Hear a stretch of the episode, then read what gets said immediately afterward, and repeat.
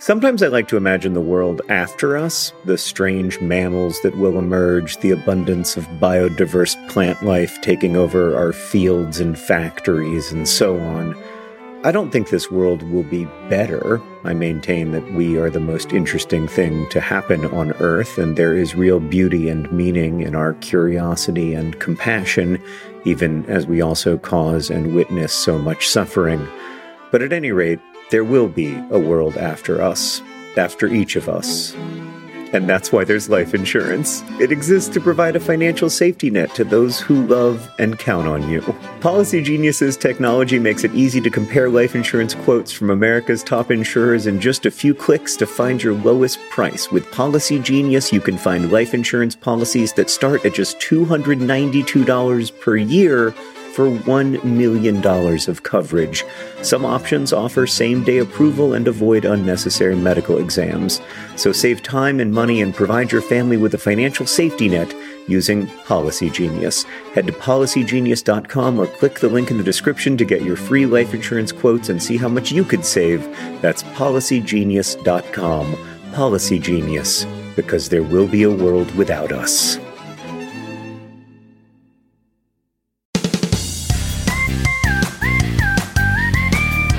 Hello, and a welcome to Dear Hank and John. Or as I prefer to think of it, Dear John and Hank. It's a comedy podcast in which two brothers answer your dubious questions. Nope, answer your question, give you dubious advice, and bring you all the week's news from both Mars and AFC Wimbledon. John, what Yes. is the elephant in the room? I just want to say for the record that we will be answering some dubious questions in this episode. Yeah, no, we usually do. We usually do. Sometimes, wrong. sometimes I'm like, I, I don't know that this this question is uh, asking from the perspective of of a, a real situation or one that was just made up. But either way, I'm going to do it because it's a good question. All right, what's the elephant in the room, John? Three, two, one. Walt The Anthropocene signature. reviewed. Wait, what? Walt Disney's signature. Hank just made a video about Walt Disney's signature that is much better than it has any right to be. It is a really fascinating video. And actually, Hank, this is as close as we've ever come to having the same elephant in the room because I felt like that was Yeah. your version of the Anthropocene review. It was a little bit of an episode of the Anthropocene reviewed in five minutes with lots of graphics. Um, Yeah. I had a I had a really good time uh, doing it, and uh, but have not have not stopped being obsessed with it. I did not get to the bottom of of it, and uh, I have been. Since the video has come out, some people have given me more information, and I have started to be really interested in talking to some people who are in their mid to late 80s because I need to talk to them now before all the good information they have is gone. Hank is going to get to the bottom of how the D in the Walt Disney logo came to be if it is the last thing he ever does. And it may be. It may well be the last thing he ever does. Just working it. I'm working hard. Um, I- so I picked- and, I- and your elephant in the room is your own podcast. I mean, why not, John? Why not? Well, yours is your own most recent video, so I'm not going to apologize. There is a new episode of the Anthropocene Reviewed that just came out. Uh, we're taking a break after this episode, so go listen to this one now because there won't be a new one for a while. Uh, the the most recent one is about a 17,000 year old cave painting of a hand stencil and uh, the Taco Bell breakfast menu. uh, did you did you have a good VidCon, John? I did. I had a very nice VidCon. I really enjoyed myself. It was really lovely, and I thought in many ways it was the best VidCon ever. And I'm hugely grateful to the team who put it on and worked so hard to make sure that it was a safe, fun event. You know, it occurs to me that we sure did make this whole intro with with in mind the fact that now is now, and in fact, this episode may come out in months. Well, but the new episode of the Anthropocene Reviewed will be the new episode of the Anthropocene Reviewed for like a couple months. Okay. We don't know when this uh, one's going to come out because we recorded two this week because I assume we're going to be busy doing something and somebody decided to schedule us for two I'm, podcasts. I'm going. I'm going on vacation. This first question comes from Kelly, who writes, "Dear John and Hank, have either of you ever gone for a high five where the person you tried to high five didn't reciprocate or didn't realize what was happening and left you hanging? I always have so much anxiety about this to the point where I don't even go for high fives anymore, since the stakes and my hands are often too high." That's great. Good. Very well written, Kelly. Do you have any advice on what to do with my hands if I find myself in a non reciprocal high five humiliation situation, or am I doomed to remain hanging? High fives, Kelly. This, I mean, this happened to me at VidCon at least one time. Yeah. I and I like what I did was I went too high, just as just as Kelly Hmm. said, uh, and people were confused by what I was doing, and they they were like, "That looks like not the thing you should do." Are you And- raising your hand? Would you like to be called upon? Yeah, and uh, and then I was like, "No, high high five me," and so I like, which was not the most elegant solution to be like, "Is anybody gonna do the thing?" Because I'm sitting here and I just I can't. It is. It's opening yourself up to a certain amount of vulnerability, and and when you're in that situation, saying like, "High five me, dang it." Is I think okay, and I think that that's showing like a certain amount of confidence. No, Um, because what if somebody doesn't like applying their palm microbes to your palm microbes? I don't want to put anybody under pressure to exchange palm well, microbes well, because I we mean, know that any, the hands. any everybody know, initiation, Hank, any the initiation of a high five is putting people into that pressure. So what you just said is no one will ever high five again. Well, I'm not saying no one should ever high five again. I'm just saying the hands are overwhelmingly the filthiest part of the body. Um, you could, you could. Hi, I'm up here for a high five, and then you go elbows, and I'm like, yeah, elbows. Any any recognition. Or the thing- uh, the the fist bump that Howie Mandel does. I'm a big fan of the Howie Right. Mm-hmm. Mandel fist bump. I actually have a solution to this problem, Hank. I saw it happen live in an NBA game, and it was one of the most beautiful things I'd ever seen. You know how after a free throw, a lot of times like the players high five, regardless of whether they make the free throw, just as a way of kind of you know, just ritualizing the process in, in an attempt to make free throws work better. No, I So- don't. But I okay, well you. that's a thing. There's a lot of high fiving after free throws. That's all you need to know for, for this. uh, this one time, I saw a player like went for a high five just as all the other players like turned around and was left just holding his hand up. And what he did, I thought this was brilliant, was he brought his other hand up and he high fived himself. And then he put both his hands down. And he just, he was like, I got you. It's a Yeah. wonderful example of self care. And it's Yeah. a wonderful example of like positive self talk. Like, they don't want to high five you? Well, I know somebody who does, buddy. It's yourself. Yeah, I mean, I, I had that uh, a similar thought, which is like you're up there, you're hanging, just fist pump. yeah, that, that also works. Just be like, woohoo! Doosh. This next question comes from Francisco, who asks Dear Hank and John, my wife and I recently moved to a new state for work opportunities. I have made a good impression on my boss and have been entrusted to house sit while he and his family go to Australia for two weeks, I assume for VidCon Australia. We're, two, we're five days in, and my wife has locked us out. The neighbor, who supposedly had a spare key, informed us that they never received a key. Help! Love the podcast. Sincerely, sad Francisco. Well, you've been. I assume that you've been sleeping out on the rocks in the front yard because I think that they have xeriscaping, not not a lawn, because these people are very respectful of the water situation wherever you live. And uh, so you've been sleeping on the rocks, waiting for this podcast to come out, which I appreciate greatly. I don't I don't know if I've ever told you this before, Hank, but this happened to a friend of mine, but it happened immediately after their three year old son closed the door. Oh God. And so they went to open the door and they realized that the door had locked oh, behind my the God. kid. Oh and then for like five minutes, they watched the kid just like, you know, live in complete freedom. and so like the kid walked to the refrigerator and like opened the refrigerator door and like rummaged around and didn't close it. And the whole time they were like, Jeffrey, Jeffrey, Jeffrey, Jeff, Jeffrey, Jeffrey, Jeffrey, Jeff, Jeffrey. Open, open, the, Open door. the door, Open, open- turn the knob, turn the knob, turn the knob, and like the kid couldn't. But then, of course, like the kid freaked out. You know, Mm-hmm. like it's like fine for five minutes, and then it's a complete freak out situation. And in the end, they had to take off their shirt, wrap it around their fist, and punch a hole in Yeah. their glass door in order to get back inside because they couldn't bear to wait for a locksmith. So the situation isn't that bad, hopefully. Yeah. Ideally, you just call a locksmith and you're like, listen, I don't own this home, but the owners are in Australia and trust me, it's cool. Yeah, yeah. You're. I swear, you're not breaking into this very nice house just for Right. me. It's I swear, I promise. I, It's absolute- yeah, I, I promise. I've been in a similar situation where I was asked to to cat sit and uh, and and needed to break into a house because the the place they had not left the key where they said they were going to leave the key and there was no Mm. key. And uh, luckily, one of the windows was open and I just cut through the screen and uh, snuck in that way. Wow. But if there's no way in, you gotta you gotta either locksmith, you gotta break a window, man. Yeah, it's unfortunate, but I don't I don't see I don't see another solution unless Have you tried the chimney? don't try the chimney.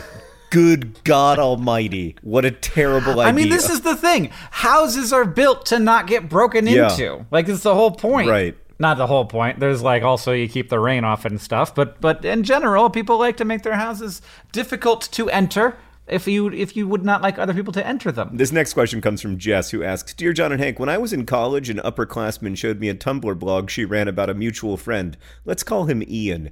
In it, she and some of her friends basically talked about Ian like he was a fandom. They would write posts on why Ian is awesome, discuss which girls they hmm. shipped him with, etc. Oh, wow. It was a little odd, but overall the blog was mostly harmless. However, about a year after learning about this blog, I started dating Ian. Hmm. Actually, we've been hmm. together for several years now. The problem is, I've never told Ian about this Tumblr. Should I? On one hand, there hasn't been a post on it in years, and neither Ian nor I have kept in contact with the girls who ran this blog. On the other hand, I'm not sure how Ian would respond to learning that such a thing exists and that I've been keeping it from him for so long.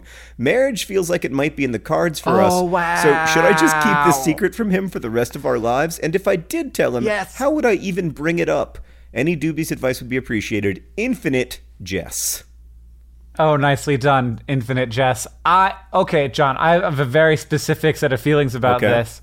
This blog was not about Ian. Correct. This blog was about the idea of Ian. It was about like they had like you create mythologies around people when you're in social spaces. Yeah. I did this in high school all the time where there were people who like I saw peripherally and saw from a distance and like my friends and I would make up like whole stories about their lives that weren't true and we knew they weren't true. This blog is not about Ian. You know who Ian is. They did not know who Ian is. You do not have to tell Ian about this, but but 10 years into your marriage, that's when you tell Ian. No, like I have a 10 year anniversary present for you. There's something I've been hiding Yeah. for the last 20 years. 15 years. I, I, I, I had, I also had something like this in high school. There was this kid who went to our high school, and everybody really loved him. He was a great guy, and people made made uh, stickers. You remember that Andre the Giant has a posse sticker that was popular in Yeah. the early '90s. We made stickers of this guy, and then we put them all over the the world. Actually, like oh, man. even look at how man how, what would it be like to be well i guess you know now because people do post put your stickers in places do they?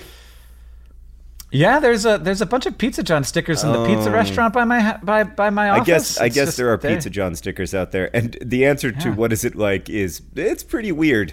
Um, but I also like. but what would it be like to be a high school student and have people like you that Well, I think the big difference was that I still think I get like 50 cents for every Pizza John sticker that gets sold, whereas I don't Right. think this kid ever That's made true. a dollar. And I, I, I highly doubt that Ian was paid for his likeness on this Tumblr.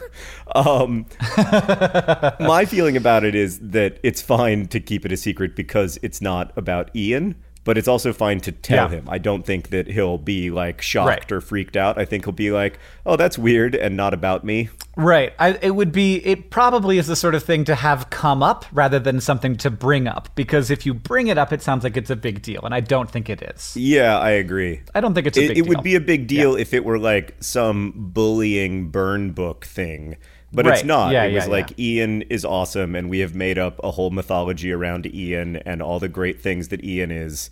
And then it turns out that ian is awesome. So no worries. Right. But also normal. Also a normal we don't guy. know that for sure. At no point in jess's letter does she say that ian is not an amazing amazing person who deserves to have many Tumblrs written about him All right, Jess. We, I, I, I, I'm going to hold you accountable now and say we should find out more about Ian. I need to know everything. I do need to know everything, Ian. Jess. I want you to write me a book length introduction to Ian. Okay, it's official. John asked for asked for that. No, actually, I'm going to take that back. I don't want more than 200 words, but I want it to be extremely comprehensive. That sounds that sounds more like it. This next question comes from Paula, who asks, "Dear Hank and John, I just started a job, a new adulty job, right out of college, on the fifth floor of an office building. I love it, but there's a problem. The elevator in the office building is extremely slow. Because of this, I have to stand awkwardly next to people I don't know for minutes." Hmm. That is a slow elevator. Yeah. What makes it worse is that there is no elevator music, so we stand there in silence. Is there something I should do to make the elevator ride less awkward? Should I make small talk with the office mates even though I never see them outside of the elevator? Help me. I if I could, I'd climb up the walla, Paula. Mm, very good, Paula. Well, I mean, you could climb up the stairs, uh. Yeah, that that was going to be my suggestion as well. Have you have you considered the stairs? Uh, because I- the great thing about the stairs uh, is that you get a fair amount of exercise and you don't have to encounter strangers. Or if you do encounter them, it's in a weird situation where you're sort of out of breath, so you're not expected to speak. Right. Uh, th- this is this is like a legitimate thing that I, I want to point out. As someone who climbs stairs every day uh, at at the office or at my house, I uh, I'm like stairs are no big deal. And then when I hit like the third flight, if I'm in a hotel Yeah. or in the convention center or something, I'm like, okay, that's not nothing. Yeah. like I'm, I'm doing this still. Um, so five floors is a lot. Like it's not like I'm not saying you should be able to tell, but but a month into this, it won't be a big deal, and it'll be faster than this slow as everything elevator. The only other alternative, I think, is to uh, on your cell phone play Kesha's "Woman" uh, every time you get into the elevator. Oh, or any song really, because then you're just then you get known at the office as the person who plays elevator music for us. But it's always. but I think it's whatever song. it is, it should be the it should be the same song every day. Hank, let's throw out some songs that would be good songs for Paula to play every single day uh, on her five minute elevator ride in the morning. Margaritaville, really solid. Uh, I'm a believer by the Monkees. Sweet Home Alabama. Very specific. And I don't know where the off- office building is. I mean, it's much better if it's in Maine than if it's in Alabama. yeah. I, um, Mo Money, Mo Problems by Notorious B.I.G. Uh, um, Living on a Prayer by Bon Jovi. Very good. that might be the best. We, we might be done now. That's it. It's Living on a Prayer by Bon Jovi. Paula, every single day, walk into that elevator and then just the booming noise of Bon Jovi. it's because because you are. You're halfway there. You're on your way up. Um, And probably by the time you get to that part of the song, you're halfway there. right, exactly. I, the best part about Living on a Prayer is that it like begins with that like thumping drum beat. So, like, that- Yeah, that stuff. like the moment the elevator closes, it's just like. All right, Hank, I'm just gonna play it for you. Actually, it's coming. Hold on, hold on, wait for it. oh, does that have a? Yeah.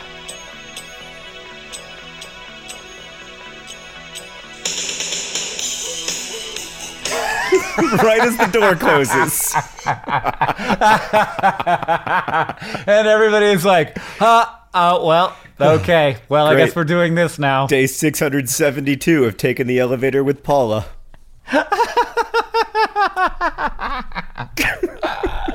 This turned out better than expected. Um, I haven't had so much fun on Dear Hank and John since we uh, found out about Ross Bagdajian Jr. and the Chipmunks.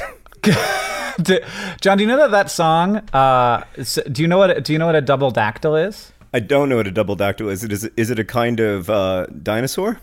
It's a no, it's a rhyme scheme. Oh. That, it's a it's a it's a rhyme scheme that tends to be used just in poetry, but but living on the prayer actually has uh, uses double dactyls. Do you know that Living on a Prayer was on the Bon Jovi album Slippery When Wet, which was the first cassette tape I ever owned? Uh, it was my third favorite song on Slippery When Wet, behind my my favorite song when I was nine years old, Wanted Dead or Alive. Um, Oh man! And wow. my second Good- favorite well, song- You know, nine year olds. you Give Love a Bad Name. Um, Oh, which that song was great. I love that song. I did not understand the theme of uh, in third grade when I first uh, listened to that album. I imagine you also did not understand the theme of "Slippery When Wet." The name of the album. In fact, I did not understand it until just now when you said it. I apologize. I want to go back in time to when I thought it was a reference to uh, recently washed floors. floors. Uh, no, it's just it's because he gets so sweaty on stage. Next question. Great. Moving on. I mean, it was, it was so good until it all went bad. Oh, dear John and Hank, this question is from Hannah. Dear John and Hank, as I was strolling around the streets of San Francisco, I realized something that puzzled me. When you press that little button that says something along the lines of press to walk, it doesn't seem to hurry up the process of changing the green light to red for pedestrians. Then I thought that maybe the number of people that press the button tells the machines if they can change the light, but even if no one presses the button, it still changes. What is the point of this button? Dubious answers are appreciated. Hannah. Sure. Like, here's just a straight up. We had a bunch of fun just now, so we're going to have straight up answers. They do different things in different places. Oh. In some places, it's purely psychological. It's like, if there's not a button, people are like, when is the light going to change for me? And so they just put a button there and it doesn't do anything. Like the closed door button in almost every elevator. Except in Europe, where I found out that you actually oftentimes have to push the closed door button, which was a very Oh. huge surprise for me. And I was sitting there in the elevator being like, why am I not going anywhere? Anyway, there are also uh, some buttons that are there for like uh, vision impaired people. So you push the button and it will tell you, it will give you updates on the situation. It will tell you to wait or to walk. Mm-hmm. Right. Um, there are also buttons that actually do have an impact, uh, and those are at intersections where the light doesn't change unless a car pulls up or unless somebody pushes the button. And in that case, oftentimes the button push will give you a longer light cycle, a longer green for the cars going uh, through the light, and also you get that walk time where you i- instead, if you didn't push the button, you'd have a very quick green for just the cars that would not be quick enough for pedestrians. So, in short, it's just like life. Sometimes you press a button and it matters, and other times you press a button and it doesn't matter, and you press the button the same way regardless, and Yeah. you never know. You just you just do you sort of do what the panopticon is telling you to do. Mm.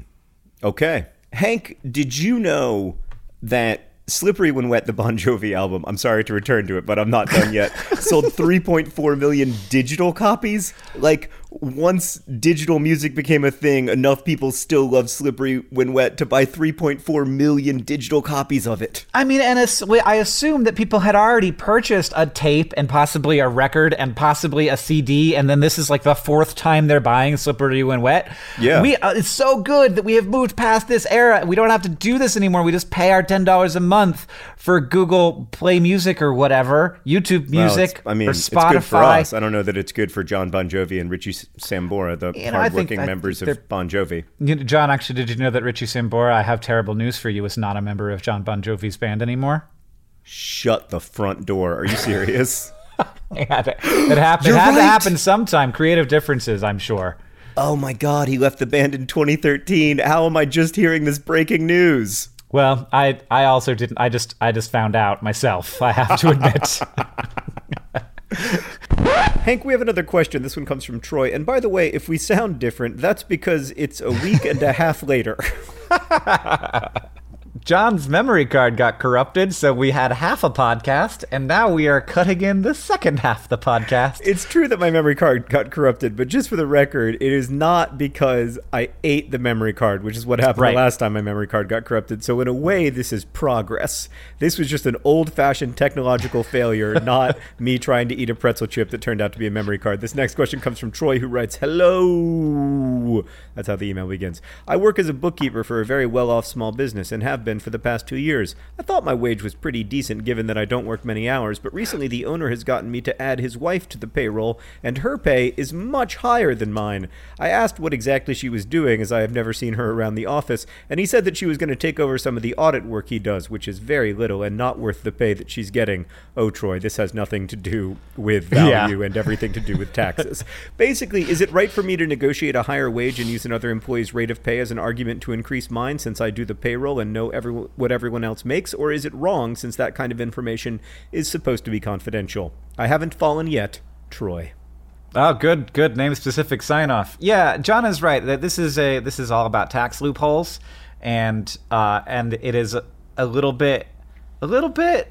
I don't know how above board it all is. It's very common. It's very common for It is very common. businesses that are owned by one person or by a couple to put both people in the couple on the payroll as a way of shifting. There's a bunch of advantages. burdens. Yeah, there's a bunch of advantages, and, and also like you can put more into your retirement accounts and all this stuff. But yeah, it, it is a very very common thing to do. I would argue, though, that it doesn't have anything to do with the value of your work, Troy. And I don't think Yeah. in general it's a good idea to use information that should be confidential to negotiate your salary. That said, if you do think that you deserve a higher salary, you should go and negotiate it. I think that that's, I'm all for that. I think people should do that more often. I think if you add a lot of value to the company that you work for, mm-hmm. go in and make the case. Yeah, and the worst thing that can happen is that the they'll be like, oh, in the the situation we're in right now, we really don't want to do that. We're you know, and and then maybe you'll know a little bit more about how the company works, and um, and hopefully. Hopefully, everybody realizes that that's not an antagonistic experience. It is a, um, you know, it's it's part of how uh, businesses have to work. Exactly. This next question comes from Nicole, who asks Dear Hank and John, it's currently the day before my birthday, and I had walked into work to see gifts from my coworkers sitting on my desks. You have multiple desks. That's amazing. Wow. I politely thanked them, talked uh, about my plans for my birthday, and then just went to work. I'm really happy they gave me something, but I have found myself in a dilemma. Should I open their gifts right away, or should people wait until they are in private to open gifts? I used to think it was disrespectful to open birthday gifts in front of people, but I don't want my coworkers to think I don't appreciate them. Please help as I sit awkwardly next to a small pile of birthday gifts, just short of a dime. Nicole. Oh, that's Ah, good. It's like nickel. Oh It's man, like nickel. I mean, Uh, the quality of the first- name-specific sign-offs on this podcast There. have never been higher. Um, also, the quality of your workplace. Like, I feel like, is Yeah. this a prank? Like, never have I ever been in a workplace where someone had a birthday and they received a small pile of gifts. Yeah, me neither. We're like, hey, maybe you'll get a cake. Maybe there will be a balloon. Maybe someone will bring in cookies. When I worked really, at that's just because we Booklist- what, that's because we all want cookies. when I worked at Booklist, the rule was that on your birthday you had to bring in your own damn cake. really? Yeah, because otherwise you got to remember when everybody's birthday is. So you get just Yeah. as much cake, but it's the responsibility of the birthday owner to bring in the cake. I thought it was a great solution. Anyway, you are not under any responsibility whatsoever to open up these presents during work hours. As a business owner, I feel very strongly about that. no, you open them up afterwards and then you send notes. Yeah. You send thank you notes so that people Yeah, know that you appreciated the gifts. I mean, it, it would be a like a very and, and like I don't know where we are right now. I don't know. I like I'm completely in left field. I don't understand your workplace. I don't understand this. Like we have a very supportive, tight knit workplace, but this would never happen. And I can't imagine any situation that's not like a baby shower where an adult is surrounded by people as they open gifts. It's just like it's such a it's super awkward. Surrounded by like that at a baby shower it's like your closest friends. At work it's like this is it like okay everybody stand around while i find out what kind of bobblehead or or action figure i was given by tony over in accounting. I don't know. What Thanks is for to, what, Fett, what do you get? What do you get from coworkers? Here's a bo- here's a can of lacroix. I don't understand. Hey, I got you a digital download of Slippery When Wet. good callback john to a week and a half ago Thank you. I mean, we should mention, by the way, Hank, that it's been a fascinating week and a half since we last Oh, recorded this podcast. surely has. With the, Surely The biggest news by far, um, aside from the amazing, moving, tear-jerking rescue of the Oh, wild boar Yeah. soccer team in Thailand, which is just beautiful and the best of humanity, and reminded me actually of your book, Hank, uh, because your book also explores the way that how how great humanity can be at its best. Aside from that, the big news, of course, this week is that I am now a character in the uh, Marvel Cinematic Universe as a result of the Ah, appearance yes, of my book, yes. The Fault in Our Stars, in uh, Ant Man and the Wasp, which I can only assume was a subtle uh, and very generous apology for the fact that the first Ant Man movie absolutely destroyed paper towns at the box office when they came out the same weekend. I mean, it is it is uh it is Ant Man. But John, you made Ant Man cry. yes, the eighth largest franchise in all of Marvel. I mean, the eighth largest franchise in all of Marvel is still like it's it's like the tenth largest franchise in all of everything. That's true. That's a good point. Uh, and I should add that I'm very grateful to have become a character in the Marvel Cinematic Universe rather than in the DC universe, which is right now my very least favorite universe. I mean, Oh man, the things that are happening in the in the DC character universe from Michael Cohen on down continue to be fascinating, but not in a way that I want to be part of. Uh, I think that we are in a transitionary moment where we do not know what to do with the tools that we have, but eventually, when we figure it out, things will be okay, right, John? I mean, silver was very bad short-term news for the world in the 17th century, and I, I mean, I guess it got better. Today's podcast is brought to you by Twitter. Twitter, I guess it will get better. This podcast is also brought to you by the Book of Ian. The Book of Ian. It's a book about everything to do with Ian. Don't share it with Ian, please. And of course, today's podcast is also brought to you by the Self Five. The Self Five. Why high five someone else when you have your own microbiome to high five yourself with? And also, this podcast is brought to you by Slippery When Wet. John hadn't thought about that one very hard, and now he has. Oh, I just want to go back. I Just want to go back in time to the to a more innocent age. John. Yes. We have another question. Great. It's from Mindy, who asks, "Dear Hank and John, I need your help. I am so confused about football scarves. Yeah. Why do the scarf? Why are the scarves so short? I feel like you know the answer to this question. You must know the answer to this question, John. I would like to support our new Minnesota United team. Go Loons! That's adorable. And the marketing suggests that I should get a scarf. But when I look at football scarves, they seem really short. As a knitter and a person who lives in a cold place, I believe that a scarf should be nearly as long as the wearer is tall, which allows for adequate coverage of the face and neck and head. Football scarves aren't anywhere close to this. Why? Nanu nanu. Mindy. So, Mindy, great reference to a sitcom that nobody listening to this has ever seen. Hank, before we get to the issue of soccer scarves, Nanu Okay. Nanu reminded me of old Oh, okay, let's just- comedians, which reminded me that last weekend I saw Yakov Smirnoff in Really? live in concert in Branson, Missouri, at the Yakov Smirnoff Theater in Branson. Wait, there's a Yakov Smirnoff theater? Correct.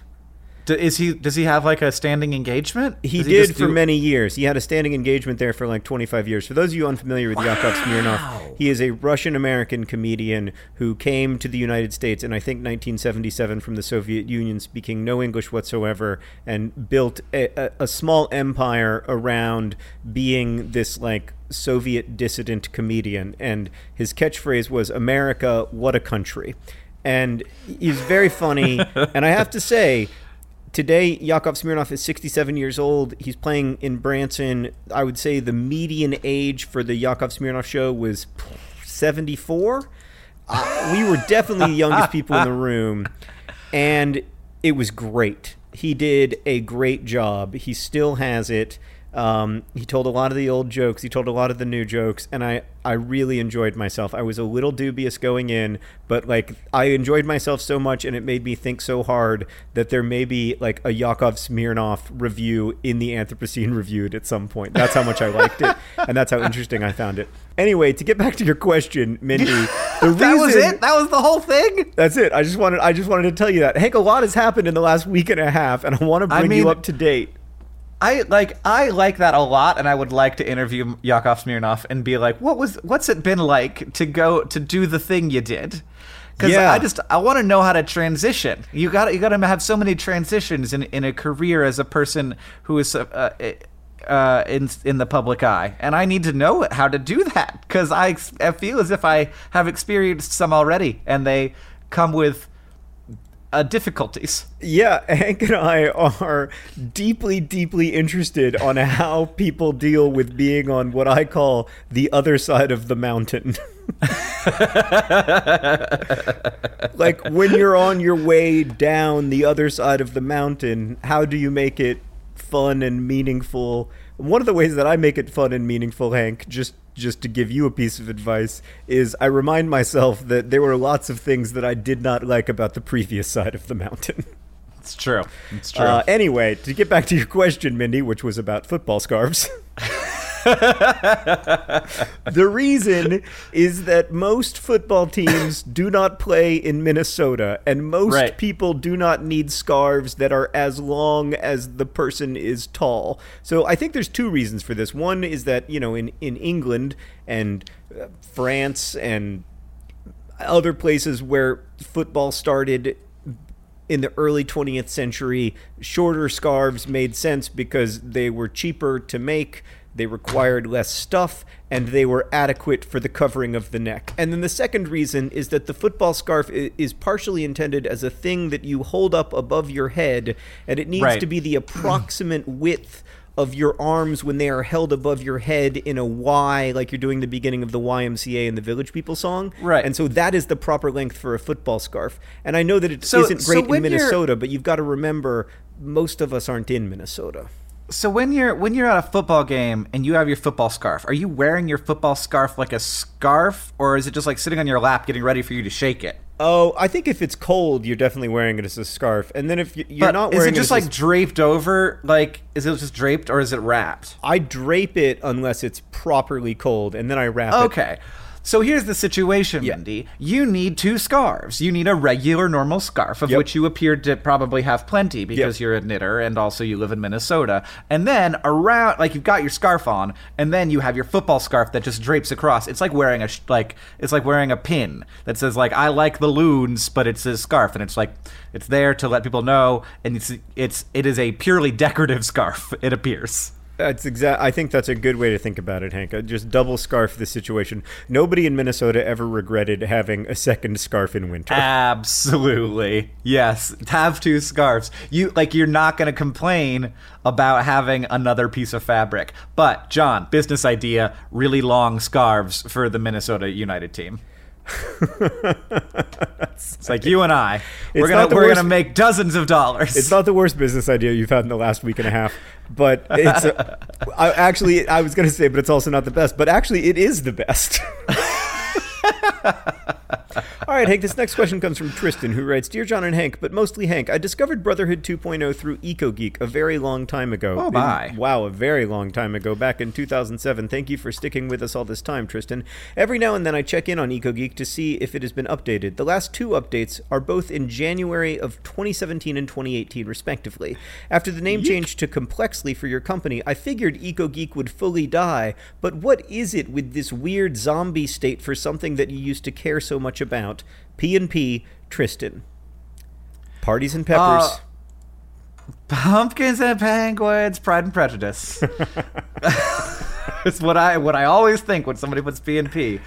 Um, yeah, I I mean, there when when I transitioned out from from being somebody who was working day to day on EcoGeek because because the videos things had had taken over so much. That was in part because like I had so much stuff to do.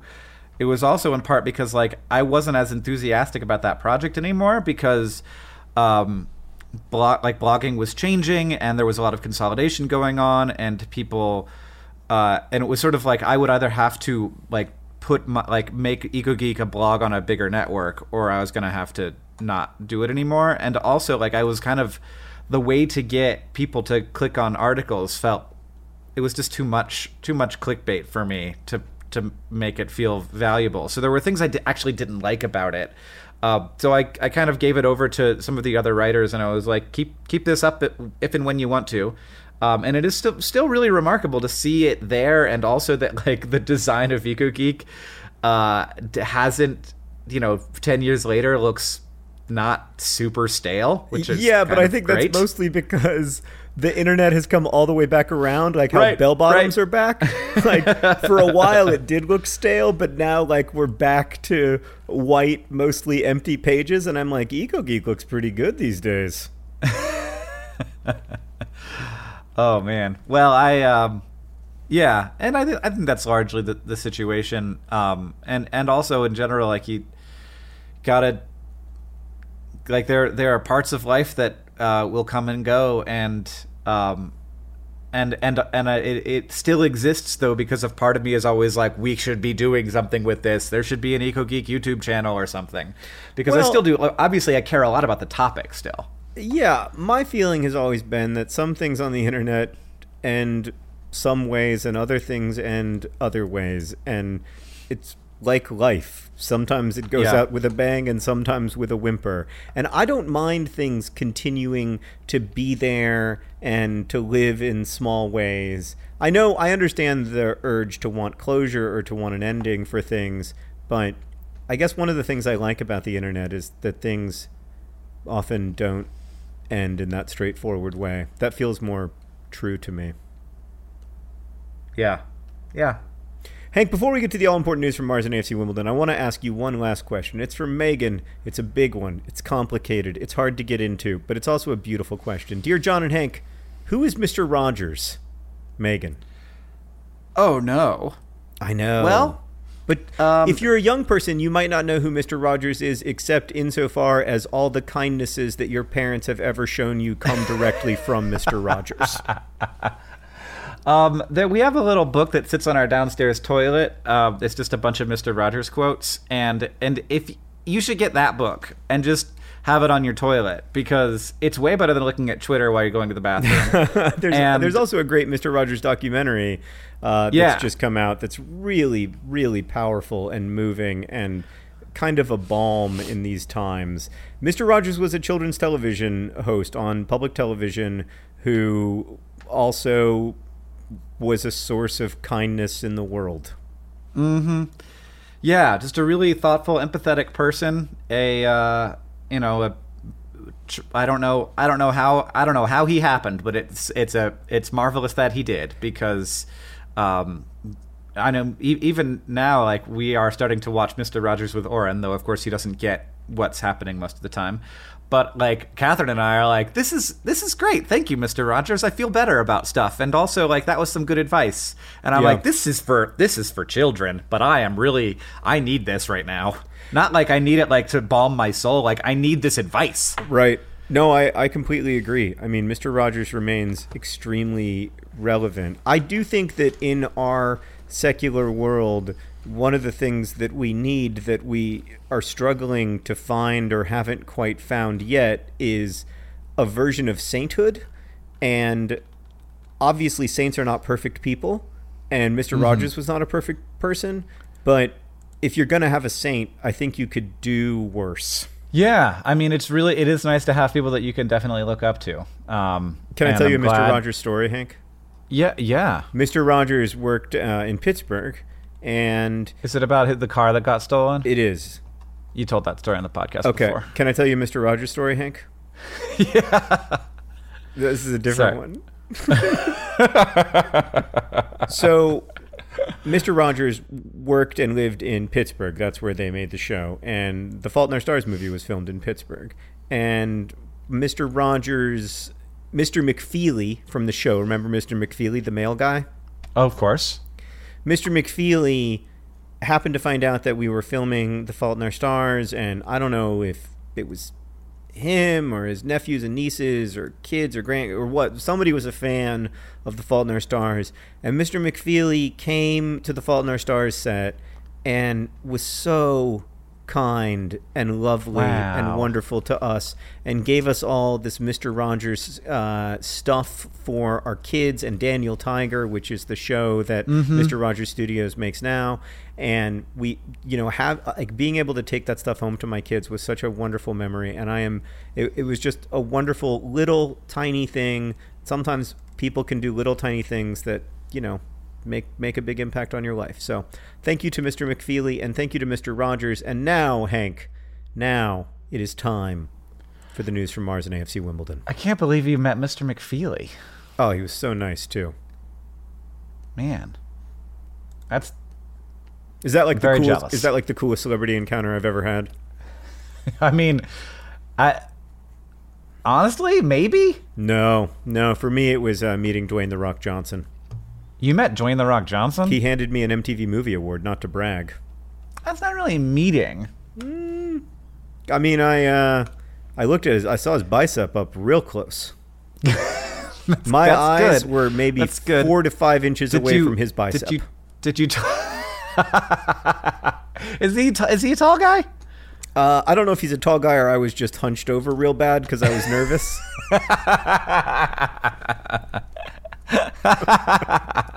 could have been, could have been either. Well, let's look. I, He's my guess 6'5". is he's Yeah, pretty he's tall. tall. He's tall. He's He's 6'5". six five. I I'd say, yeah, your, your eyes are about over. level with his bicep. Also, you got to remember his biceps go like all the way up to his shoulder. You know what's real weird to me that I had I did have a hard time sort of processing? Yeah. Uh, that Hulk Hogan is six seven. I have a little. I would have a hard time processing that, except I once was on a plane with Hulk Hogan, so I know exactly how tall he is. Have I never told you this story?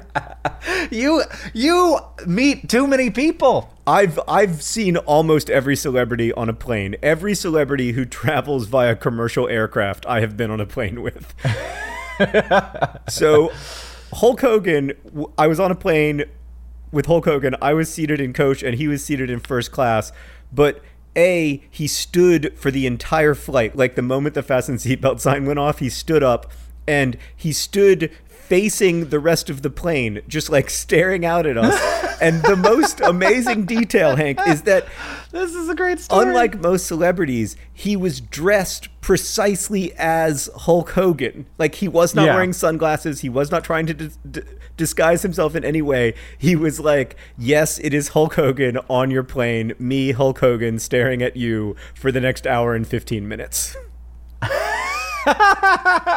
well, when you're six seven, you don't want to sit down. You want to stand up. You know the celebrity I've been on a plane with most often? Oh my! Is it John Green? What's happening right now? It's Snoop Dogg. I've been on a plane with Snoop Dogg four times. what? Four times. At that point, you're just like, okay, I guess we're friends, right? I met Snoop uh, backstage at a thing once, and we took a picture together because I guess his kids like my books or whatever. And he was very nice. And everyone I've, I've talked to about Snoop, because I've, I've, I've sat next to his manager or, or people several times, they, they all speak highly of him. But um, he it does a much better job of disguising himself than Hulk Hogan. That's all I'll say. Ah, so maybe I have sat next to Snoop. It's very possible. Very possible. I think at some point we promised some people some Mars news, so I'm going to do that instead of like, who's John been on a plane with before? You guys can't wait for my new spin-off podcast, People I've Shared a Plane With. um, so I uh, yeah. So the the the news of Mars is that, so there's a, a meteorite, a beautiful little meteorite. In fact, it's called Black Beauty. That's what they call it, the scientists, because it's a pretty little black meteorite that's from Mars. And this, uh, you know, we have previous models of how Mars formed, and uh, when Mars first became sort of like like the crust formed, and then rain fell. So there's this, sort of this window between which like there was definitely liquid water on Mars, and then it stopped being there, and then when it started being there is basically the moment when there was a crust. Um, so that is the window during which life could have happened, and so knowing that those those dates is important.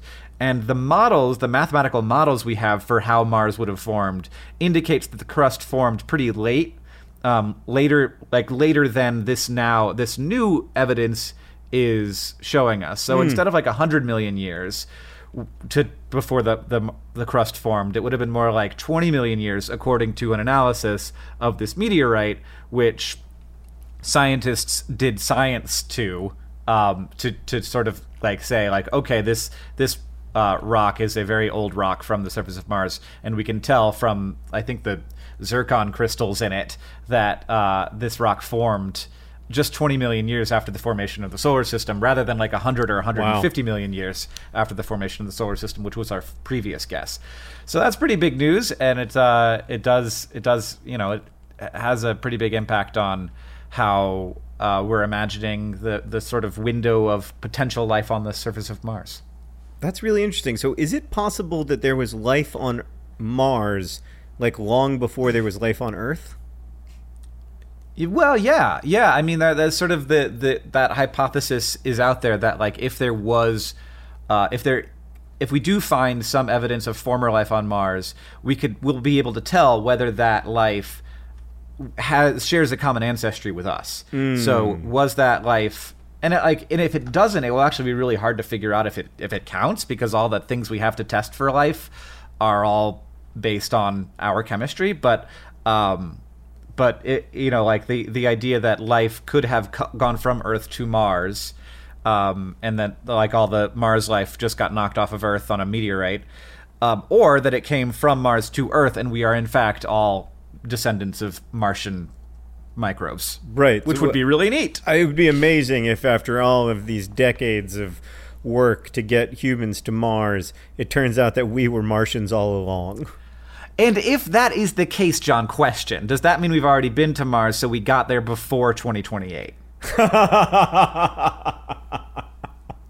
if definitive proof is discovered that we are all Martians at some point before 2028 or after 2028, we will either continue to keep the podcast named Dear Hank and John or we will change it back to Dear Hank and John. Yes, so there is a chance. It's- but I mean, I want proof. I don't mean like climate change is real proof. I mean proper proof.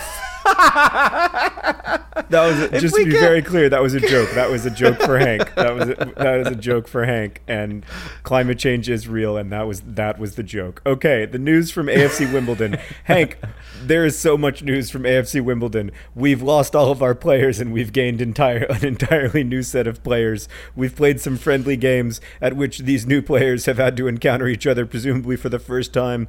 Uh, yesterday, Neil Ardley said that he is still trying to sign. Wait for it. Seven more players. oh my goodness gracious! the season starts in like a month. Neil Ardley would like to have at least seven more signings for AFC Wimbledon this summer.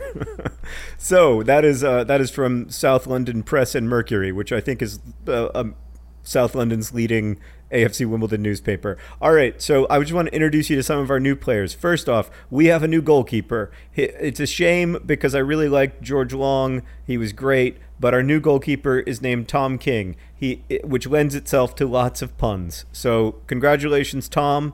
He's excited to Okay. I think he's on loan. He is on loan from Millwall.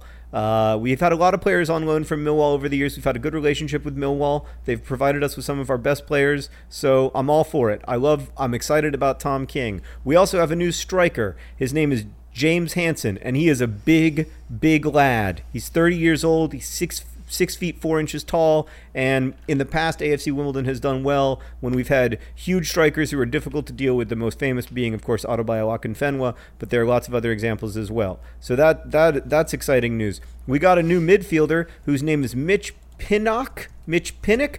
All I know is that on Twitter he calls himself Mitchy Pins. Really? That's Mitchy Pins. that sounds a lot like something you'd make up. I mean, I, I agree with you 100%. It does sound like something I would make up. But his name Is your phrase of the week Mitchy Pins? Mitchy Pins. Anyway, I really hope he scores a lot of goals because I want to say the words Mitchy Pins all the time. I don't even know if it's good news or bad news, but that's his name, Mitchy Pins. Um, and we also signed a player on loan named Tennai Watson, who uh, is a defender who played for Reading. People are excited about him. Let's keep our fingers crossed, I guess. I have no idea if he's any good. Uh, he's young and he looks uh, driven based on the one picture of him that I've seen. So yeah, that's the deal. We've we've got some some new players, and there was also an interesting uh, meet the manager event at which Neil Ardley was asked a bunch of questions about last season, and one of the things that he said is that he he was upset that some kind of cliques formed, and that he felt like the team wasn't on the same page, and that some of the players who've been released or moved on, um, he felt like were maybe part of that problem. So now, hopefully, we'll have this sort of like unified squad who all buy into the to the plan. Uh, our preseason results so far have been excellent. We beat Reading. Um, preseason it doesn't really matter because a lot of times, you know, teams are starting not their best players to see who's good or who plays well together or whatever. But we beat Reading 4 2. Um, and uh, Joe Pigott scored a goal, um, or as I call him, Joey Pigs.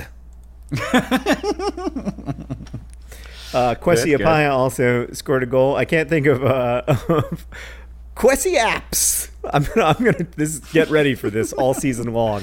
It's never gonna stop. Um, every every week, no matter who scores, I'm gonna report on the exploits of Mitchy Mitchy Pins, no matter what. anyway, so that's the update. We've had a good preseason. Things seem to be going well, uh, but it's entirely new players, so I don't know whether to be excited or terrified. John, um, I think that you should be excited. I think that you should be excited. You guys, right. you guys are spending your cash, and I think you're doing it wisely. Now it's time for the phrase of the week, which I can definitively say you didn't say because you said it last podcast, and I still know Yep. what it is. What was it? Something about treadmills. It was treadmill shuffling, uh, which was Camus' dance move. And I did say it last time, and I got away with it. You did. and it was incredibly impressive. But unfortunately, the memory card didn't work. So I apologize to Camus' signature dance move, who donated that um, for the project for awesome. And I, even though you did say your phrase of the week last time, I don't flip and remember it. What is it? It's double dactyl uh, Double from dactyl. Sierra. So Oh, and Sierra he did a- Thank you, but I will say that I did not. Uh, That that slippery when wet or whatever song I was talking about back then does not have double dactyls in it, and I lied to you, and I, it was very hard for me to keep lying to you, uh, but I I did that um, and and powered through and, and didn't bring up the fact that I was lying, which was hard. Right, so the double dactyl rhyme scheme does not appear in any song on Slippery When Wet, Bon Jovi's classic album. However, uh, there is a double dactyl rhyme scheme example on Wikipedia involving our favorite president, Benjamin Harrison. Wait, what? once said was boring, and I got in a lot of trouble for saying he was boring, so I'm going to read you this poem that I did not write. I did not write, and I do not agree with its theme. It is a poem by John Ho- Hollander. Higgledy Piggledy, Benjamin Harrison, 23rd President, was, and as such, served between Clevelands, and save for this trivial idiosyncrasy, didn't do much. Wow. Wow. Wow. that is very weird. That is a very weird convergence of something dumb and silly and something dumb and silly suddenly having a large large overlap on this podcast. Speaking of which, we have a Project for Awesome message from Boyer to read to Jess. Boyer, thank you for donating to the Project for Awesome. Jess, this is your message. The post office isn't hiring in Fairbanks, so I guess you have to move back to Iowa now. Is that like a code? Did I just like did I just send Yeah, right? the Russians a message from Donald Trump? Don't use us this way. There's lots of ways to communicate on the internet now. Seriously, Michael Cohen, what did I just tell? What did I just tell that uh, Russian pop star who organized the meeting at Trump Tower? Anyway, if you're a real person, Boyer and Jess, I hope that that message meant a lot to you. Or alternately, that the post office starts hiring in Fairbanks because it is a lovely town. All right, John. Thank you for making a podcast with me. Thank you, everyone, for listening to this podcast, which is edited by Nicholas Jenkins. It's produced by Rosiana Halse Rojas and Sheridan Gibson. Our head of community and communications is Victoria Bongiorno. The music that you're hearing right now and at the beginning of the podcast is from the great Gunnarolla. And as they say in our hometown, Don't forget to be awesome.